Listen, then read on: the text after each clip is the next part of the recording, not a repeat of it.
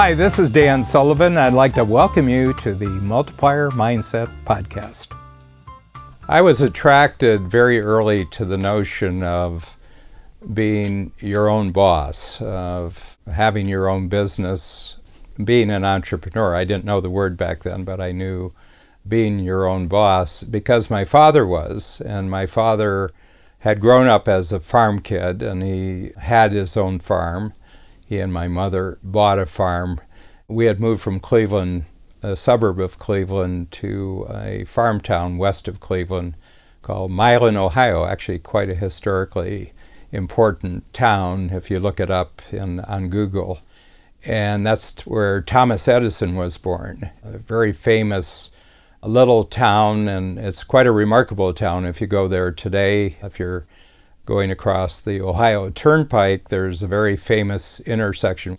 So if you go one way, you go to Cedar Point, and then if you go the other way, you go to a town called Milan, Ohio, which even today only has about 1,300 people, with very, very big 19th century houses. And I grew up about two miles from that. But I spent a lot of time with my father when I was a child, and I'm the only one in my family who really did because the next oldest had already started school and I had about three or four years before I started school, and I just spent all my time with my mother, who I would help out around the house, or my father, and then he would go and buy equipment, and we'd go to the equipment store, the feed store, the fertilizer store, and frequently I would be able to go with him in the truck to sell the products. Where I really noticed the unusual thing about my father is when I got to school, because in talking to the other students, I began to realize that my father really lived a different life from their fathers because their fathers mostly had jobs. A lot of blue collar work then, some office work, but most people were salaried. And my father wasn't. My father was his own boss. And I think I was totally sold on this at a very young age that when you grew up, you didn't work for somebody, you actually had your own business. He could make up his days. I mean, he had obviously things that had to be raised and harvested, and they had to go to the market. And, you know, farming is tough.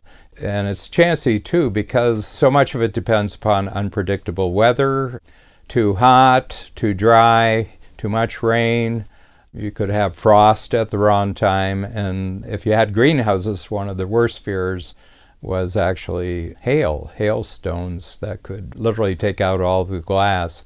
So this was interesting too that there was other people didn't have this kind of risk related to their income.